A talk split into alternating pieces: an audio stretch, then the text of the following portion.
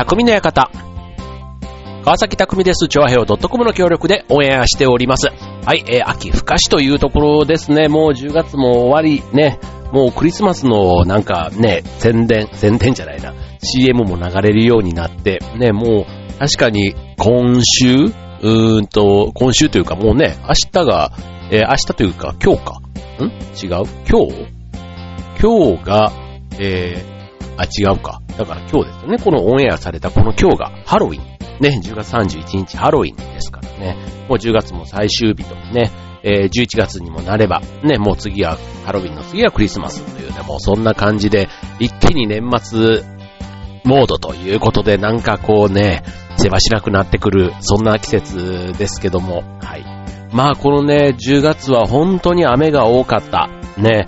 えー、まあ台風ももちろんですけども、台風以外でもね、本当に千葉県はあの大雨もそうでしたし、なんかそれ以外でもね、とにかく週末は、なんか雨雨雨雨で、ね、太陽をあんまり見る機会がなかったかな。まあここ数日ね、本当になんか急に天気がいいというか、ね、穏やかな天気が続いているので、はい。まあ、11月ね、本当になんか、10月の行楽が一通り流れてしまった方結構いるんじゃないかなと思いますけども、ね、11月、まだね、えー、冬というにはまだ、あの、そこまで寒くないですから、はい、なんかそういうね、バーベキューとか、なんかそういう行事もね、えー、ひとしきり、ね、秋のこう満喫、えー、グルメでもいいでしょうし、ね、まあ趣味的なものでも、スポーツでもいいでしょう。ね、なんかそういうね、秋を楽しむ、ね、季節を楽しむみたいなことはね、なんかワンシーズン、えー、春夏秋冬、それぞれでね、一つぐらいはなんかやっておきたいなーなんて思うんですけども、まああの、旅行ね、本当に旅行も計画していてもね、本当になんか、ただの雨だけではなくね、えー、もう悪天候というか、もう飛行機が飛ばない、電車が動かないとかまで言われちゃうともう、ね、旅行もしようがないというか、ね、あの、楽しみようがないみたいな、ね、目的地にたどり着けない。まあ、そんなね、えー、天候にも、10月はね、本当は当たり年というか、外れ年というか、ね、そんな10月でしたけども、はい。えっ、と、なんかね、そんな時、ね、えー、まあ当然旅行とか行くんだとしたら、ね、お金払ってね、知らない街、ね、えー、行ってみるなんていうのは確かに非日常という同じ日本でもね、行ったことのない県だとか、ね、そういうとこ、まあ、観光地でなあってもいいし、そうじゃないね。あんまり別に観光地化されていない、ただ田舎、知らない街、で知らない人と知り合って、みたいな。なんかそれはそれでね、なんか旅の醍醐味ですごくいいなぁなんて、あの、思うんですけども。あの、で、まあ、旅っていうほどでもないんですけど、まあ、そこまでのね、お金と時間がないなんていう人は、例えばね、うちの近所、ね、自分のうちって別に僕の住んでいるこの船橋という町ではなくて、自分家の近所、ね、特に1、2キロぐらいをね、イメージして、あんまりね、えー、距離が長いと歩くっていうと遠いですけども、1、2キロの範囲で、えー、歩いて帰ってくる。ね、片道2キロぐらい、だから往復で4キロぐらい。ね。まあちょっと駅で言ったら、だからね、1駅2駅分ぐらいある。そんな感じかと思いますけども、ね、例えば2駅分ね、歩いて、そこから電車で帰ってくるでもいいかもしれませんけども、なんかそういう風なことをやってみると、えー、いつもだったらね、例えば車とかで通ってるような道路も、まあ歩くとね、例えば歩道からちょっとそれたところを歩いてみたりだとか、ね、路地裏とかこう通っていったりすると、なんか意外なところにね、こうちょっとしたカフェというか、ね、お店があったり、雑貨屋があったり、ね、個人でやってる商店とかがあったり、ね、絶対車だったらね、通過して入らなかったような、そんな店とかがあって、ふっとね、入ってみるとね、なんか掘り出し物というか、ね、こんなの見たことないっていう、意外とね、そういう発見があって、僕は結構近所ブラブラ歩きみたいなのがね、好きで、あの、一駅分ぐらい、ね、それこそよくね、健康のために一駅歩くなんていうのがありますけども、あの、そういう一駅歩いて、いつもと違う道を通って帰ってくるとね、なんかそれだけでもちょっと得した気分、あるんですけども、じゃあまあそのね、近所のブラブラ散歩っていうのとちょっと旅行っていうとね、またちょっとだいぶ、あの、差があるというか、じゃあちょっと旅行って言ったらじゃあ日帰り旅みたいなところで考えたら、うん、僕ね最近あの、えっと、富津市にある、うん、海保海保あの、なんていうの、海にある人工の島っていうの、うん、で、なんか今まで、なんか無人島というか、人が入れなかった島なんですけども、え人工島ですよ。で、そこに、えっと、今だとなんかツアーで、えー、行けるようになったっていう、だから、えっと、ある意味、えー、無人島ですよ。まあ、当然ね。無人島で、で、また、誰でも行けるわけではないです。ツアーに参加しないといけない島。ね、あの、軍艦島みたいな、まあ、軍艦島みたいなあんなに大きいわけじゃないんですけども、なんかね、えっと、その島がね、すごく、海保というところ。あの、東京湾、なんだっけ、海保巡りっていうのかな？うん、なんかそれで調べるとね、いくつか出てくるみたいなんですけども、なんかそういう非日常みたいなところはね、僕結構好きで、行くとね、まあいろんなね、非日常な場所って、まあ、海でも山でも森でも何でもいいんですけども、なんかそういうところ、ね、ちょっと、足を運んで、えー、そんな旅行、飛行機だ、新幹線だ、みたいな、そこまでのじゃなくてもね、ちょっとこう1時間、こう2時間ぐらいで行けるようなところにね、まだまだそういうね、引きをめいたというか、ちょっとワクワクするようなね、そんな場所が千葉県にはいっぱいあるんですね。はい。だからそんなところをね、ちょっと11月は、ほんとプチ旅行とまでは言うね、日帰りの旅行でなんか行ってみたいなーなんて思いますね。はい。で、そんな、話から、じゃあ今日何の話をしようかなというところなんですけども、えっ、ー、と、宿。ね。えっ、ー、と、宿。ね、いろんなあの、和風の民宿みたいな、旅館みたいなもあれば、まあ、いわゆるホテル、ね、高級ホテルもあれば、ね、テーマ性のあるホテルとか、ね、いろいろありますけども、えっ、ー、と、意外と安い。ちょっと変わった泊まれるホニャララということで、今日のテーマは、泊まれるホニャララでお送りしたいと思います。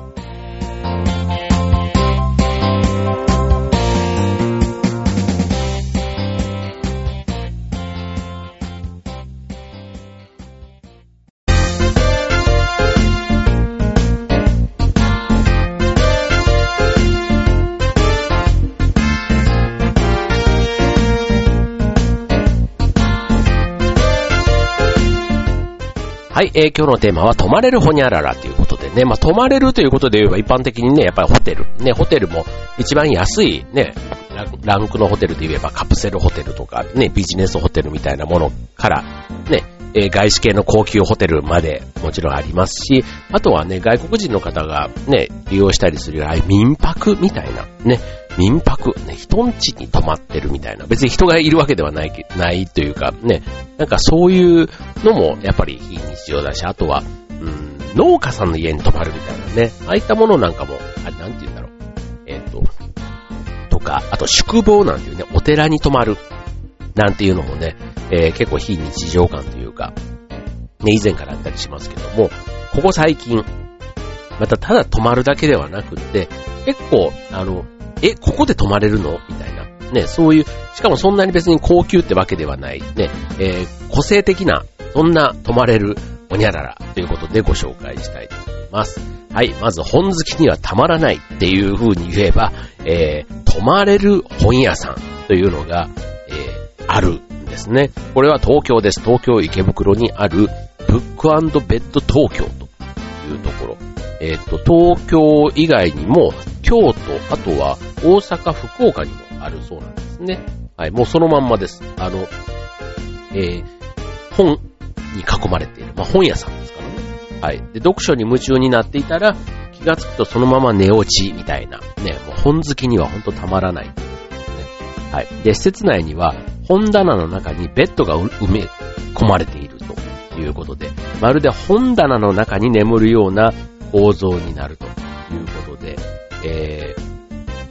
幅広いジャンルの3500冊のね、本が好きな本を読めるということなんですね。はい。で、これもあの、部屋の大きさもね、いろいろあるそうで、3種類ある。で、まあシンプルな作りになっていて、えー、隣とは仕切りがあるので、夜中まで読んでいても大丈夫と。ね、家に帰らなくてもそのまま寝ることができるので、最終電車を気にする必要もなくと。気兼ねなく夜更かしできて読書好きにはぴったりということで。ま、漫画、ね、あの、ネットカフェみたいなね、ところも結構漫画がたくさん、まあ、あれは漫画ですけども、ね、漫画喫茶みたいな、ああいうのともちょっと近いかなっていう感じはしますけども、それよりはね、なんかちょっと、あ別に漫画喫茶をね、悪く言うわけではないですけども、なんとなくあの、純粋に本を楽しむみたいな、なんかそういう意味では、うん、こう、おしゃれというか、ちょっと気分転換にはいいなって思いますね。はい。で、続いて、えー、あの伝説の列車に泊まれるということで、えー、泊まれる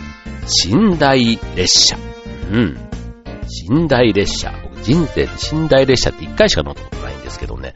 あの、高校の修学旅行で、えっ、ー、と、秋田に行った時秋田から大阪まで帰る寝台列車に乗りました。はい。でね、あの、覚えてるのはね、ちょうど、なんだろう。時間帯的に、そう、あの、富山とかね、金沢とか、ああいうところをこう泊まっていくわけですよ。そう、なんかね、えー、まあ高校生の頃で、そういう富山とかね、金沢とかね、行ったことなかったっていうのもあるんですけども、うん、なんか、あの、ちょっとそういうところをね、こう、寝てたらもったいないというか、景色、ね、別に夜だからそんなに何が見えるってわけでもないんですけど、なんかね、えー、駅をね、糸魚川とかね、なんか名前は知ってるような街をこう通過していくわけじゃないですか。こう、秋田の方からね、日本海沿いをずっと行くわけですけども。で、しかも時間調整で、富山とかね、そういうところで、こう、あの、止まるわけですね、しばらく。ね、なんかそんな時とかね、無人の駅をね、窓からこうやって見ながらね、なんか、あの、ちょっと大人、大人な気分というか、うん、なんかこう、ノスタルジックというか、ね、えー、あ、旅に来てるな、みたいなね、なんかそんなことをね、物思いにふけたことをと思い出すんですけども、はい。で、そんな、えー、寝台列車ですけども、寝台列車、ね、昔だったらブルートレインとか、ね、ああいうやつで、ね、むしろ、それをね、好んで乗るっていうのは結構旅のね、中でもゆったりというかね、まあ、今でこそね、新幹線とかああいうのでね、あまり移動時間に、ね、移動に時間を使わずに、ね、なるべくその現地でゆったりみたいな感じなので、どんどんどんどんね、そういう寝台列車というか、ね、なくなっていってしまいましたけども、そういう意味で、えー、かつて、え東京と北海道を結ぶ寝台特別急行列車というのがあって、それが北斗星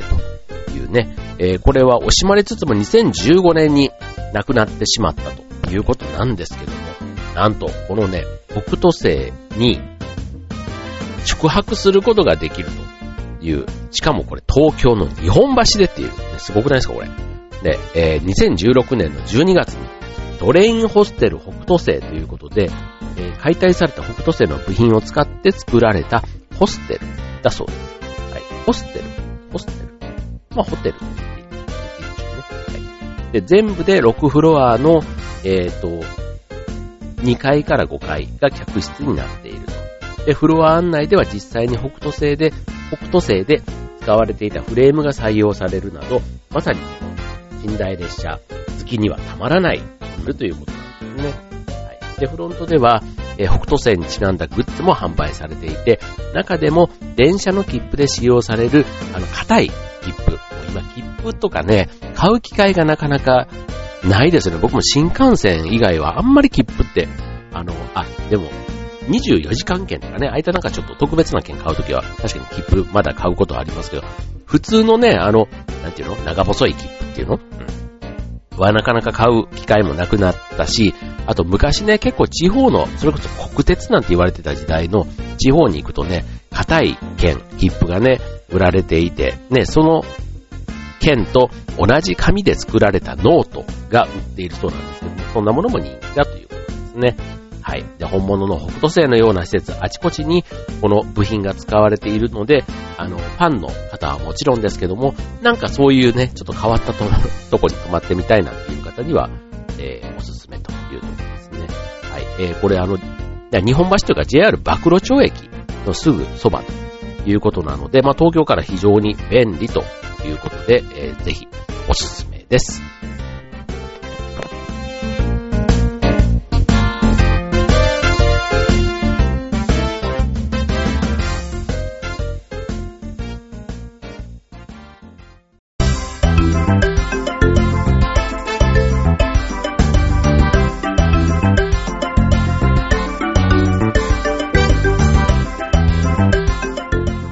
はい、えー、続きまして、泊まれるほにゃららということで、えー、ご紹介するのが、泊まれる茶室。茶室。はい。えー、を、えー、コンセプトにした茶室型カプセルホテル。ね、ホテル全東京。これ今年の4月にオープンしたということなんですね。はい。まあ、あの、茶室っていうとこう、なんていうの、静けさっていうのかな。はい。まあ、で、それに、えー、まあ、一方でそのカプセルホテルっていうね、その、ところも、またなんか利用ししやすそうじゃないですか。で、えー、カプセルホテルながら、えー、ベッドにはシモンズベッド。で、あとは日本画が飾られて、えー、上質な和を表現しているホテルということですね。なんかそのカプセルホテル自体もね、そのカプセル感っていうか、その自分のね、えっ、ー、と、基地、基地というか根城っていうのかな。なんかそれは自分結構ね、あのカプセルホテルのあの、程よい狭さって結構好きで、そうあんまり泊まったことないんですけど。で、全部で7フロアあるホテルの館内には、ベッドのサイズや部屋の、部屋の広さに応じて、え5種類の客室があるということで、まあカプセルホテルと言いつつも、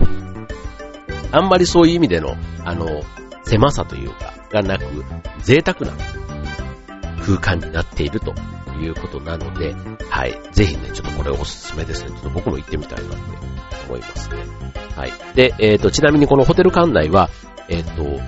共用施設も結構広々としているそうで、旅行者だけじゃなくてビジネスマンが仕事に使えるワークラウンジなんていうのが完備されているので、ビジネスシーンで使うにはぴったりですということですね。はい。で、えー、さらにソムリエが厳選した日本酒や日本産リキュールを使ったカクテルを楽しめるバーもあるということなので、まあ、寝るだけじゃなくて、ね、部屋以外でも、えー、楽しめる空間、ね、くつろげる空間になっているということです。はい、続いて、ね、芸術の秋にふさわしい、ね、島ごと、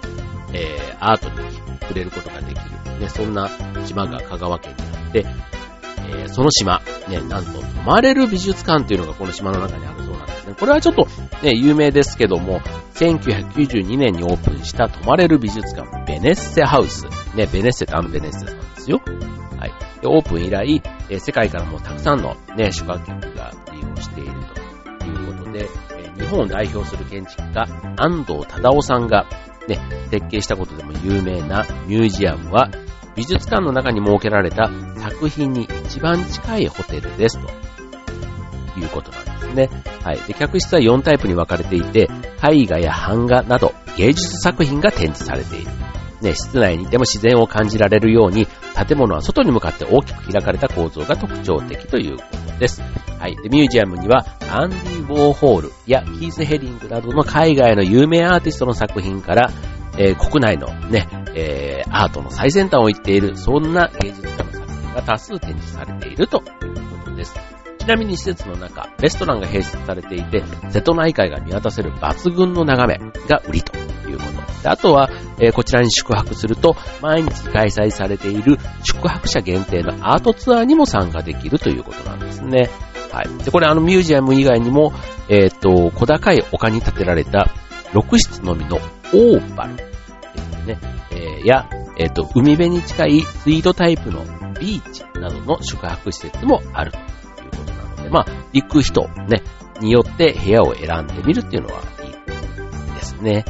はい。続いて、続いて、じゃあ今度家族におすすめということでね、えー、泊まれる博物館、ね、泊まれる博物館っていうとね、あの、ナイトミュージアムとかなんか思い出しますけども、まさに、ナイトミュージアムツアーもあるというのが、島根県にある、えー、こちら、人口わずか1万2000人の奥出雲町にある、えー、奥出雲種自然博物館。ということで、こちら特、えー、泊まれる博物館として親子連れに人気ということなんですね。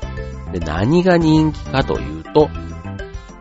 宇宙の進化と生命の歴史をテーマに、恐竜の化石や古代の魚の化石などを数多く展示していて、夜には宿泊者限定のミュージアム体験ができるドキドキナイトミュージアムなどのイベントが好評ということなんですね。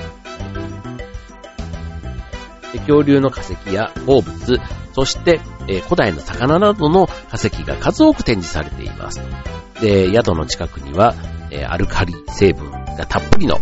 えー、温泉長者の湯というのがあるそうで、す、ゆったり時間が過ごせるということですね。あとこれね、やっぱりね、この島根県っていうね、場所柄、ね、天気の良い日は夜になると満天の星空が見れるということなので、まあファミリーだけじゃなくてね、ちょっと変わったところでっていうその非日常みたいなもので言うと、カップルでね、行ってみるのもおすすめというところですね。はい。で、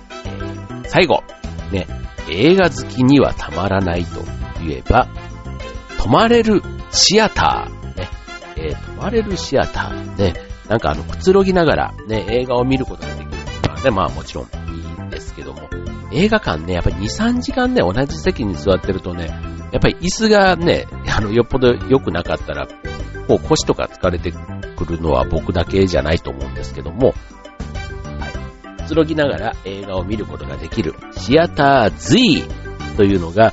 今年の8月にオープンしたということで、この施設、もともと印刷工場だった倉庫を有効活用し、都会のオアシスのような開放的な空間で設計されたとね。はい。で、えっと、お茶と映画と旅っていうその3つの要素を集約した宿泊施設で、ゆったりと、えー、くつろいだ空間の中で映画が楽しめて、夜はシアタースペースにテントを張って宿泊もできるということなんですね。はい。えー、到着から出発まで都間、これね、都心に実はある。んです、都心にいながら非日常を味わえるので、女子会やオフ会なんかにもぴったりですということです。あとは自宅では味わえない映像音響環境を、えー、装備しているので、えー、まあ、いわゆるね、こう、お客さんを呼んでの上映会とか、様々なイベントを実施する。ことができると。映画を楽しみたい人、いろんな人との交流を楽しみたい人にはおすすめの宿泊施設です。シアター Z。えー、場所は墨田区だそうです。はい。一泊3500円からですよ。これね、今日ご紹介したの決して全部ね、高くないっていうところがいいですね。はい。で、えー、はい、ということでね、まあなんか、ね、今ご紹介したやつだけでも全部でこれリーズナブルなんでね、なんかちょっと機会があれば本当にあの、しかも東京に多いっていうのもね、なんか意外というか、ね、こう、いつも泊まる普通のホテルとかじゃなくて、本当にね、なんかそういうアトラクションみたいなイベントがあるっていうのはやっぱり体験ってすごくいいですよね。うん。こう、なんだろう、こう自分でこう調べて、こう掘り下げていくみたいな、ね、こう未経験のこね、そういう楽しみももちろんありますけども、こういうさっきのナイトミュージアムツアーみたいなのだと、やっぱりそこのね、良さを最大限伝えるために、誰かが企画してそれをやってくれるわけじゃないですか。そうするとね、本当に短い時間の中で、そこの一番美味しい部分をね、余すことなくこう体験できるみたいな。だからそういうのに行った時には絶対ね、そういうところに泊まってね、そういう参加者特典とかっていうか宿泊者特典でね、えー、もらえるものというか体験できるものはね、ぜひね、えー、やっとかないと損みたいな思いますね。はい。で、ちなみに、えっ、ー、と、じゃあ、えー、まあ、そんなとこです。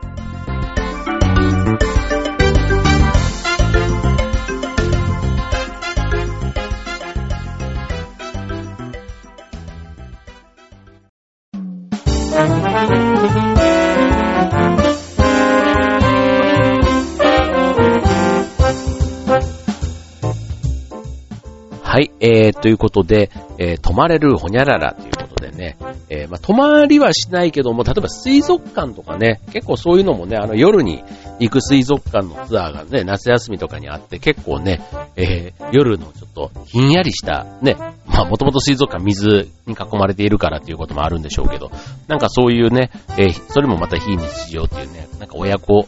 ツアーみたいなのでね、えー、一時期あったりもしましたし、あとは泊まれる町工場。町工場ね。こういうのもね、どうなんでしょう。こう、静かな町工場ね。昼間はガッチャンガッチャンすごいやかましいけど、夜になると、なんかちょっと、でもああいうのってなんか機械がきしむ音みたいな？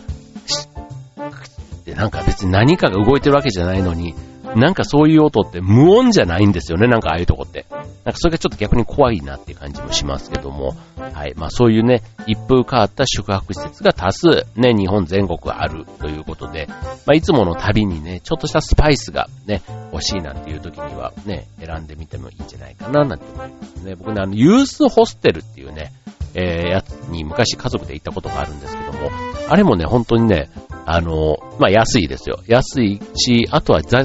あの、逆にすごく、あの、他のお客さんとの距離が近い。ホテルみたいにこうバチッとこうね、えー、個室というか、個の空間が守られてるわけではないので、なんかね、襖枚一枚勝手に開けたら隣の人が入ってくるみたいなね、なんかそういう若干なんか、あの、一つの空間にみんなで泊まってるみたいな、なんかそんな感じにも若干近いような。そう、だから前泊まった時はね、なんか突然知らないおじいちゃんがね、あの、わし、私の妻はどこですか？みたいなね、なんかそんな のがあって、あの、神さんとまだ子供はちっちゃかったですけども、あの、震え上がったような、そんな 思い出もありますけども、まあ変わったところってね、変わった体験があると、やっぱりそういうところって思い出に残りやすい。ね、普通のホテルでね、まああの、普通に食事してっていうのもね、いいですけども、やっぱり部屋自体にね、こう個性がなかったりすると、自分なんかはまあ、普通にね、寝るだけのホテルみたいなんだったら、まあそれでいいのかもしれないんですけども、ね、泊まること自体が目的になってるようなホテルだとね、そのホテルが持ってるその、あの、機能というか、ね、最大限、どうせなら満喫したいななんて思いますので、ね、あの、今日ご紹介したホテル、ね、えー、泊まれるホニャララはね、それぞれがやっぱり特色というか個性がある。ね、その個性が、ね、その泊まる人との感性というか趣味だとか思考だとかとね、合ってれば、ね、絶対行ってみ、いいんじゃないかなって自分なんかも、ね、本そんなに読まないですけども、なんか、ね、まあ、あとは本読むと僕にすぐ眠くなっちゃうからね、僕にとってはあの、ほ、泊まれる本屋っていう自体はあんまりね、魅力ではないんですけど、ただね、本屋さんの中匂いっていうの、あの、紙の匂いというか、あれは結構ね、僕好きなんですよね。そう。だから図書館とかにいるとね、結構うとうとしてくるのは、もしかしたらその匂いのせいかななんて思うんですけども、結構そのね、あの、泊まれる本屋。なんか、なんだろう、本の持ってる木というのかわかんないけど、紙の持ってる力なのか、ね、なんか、あとはその、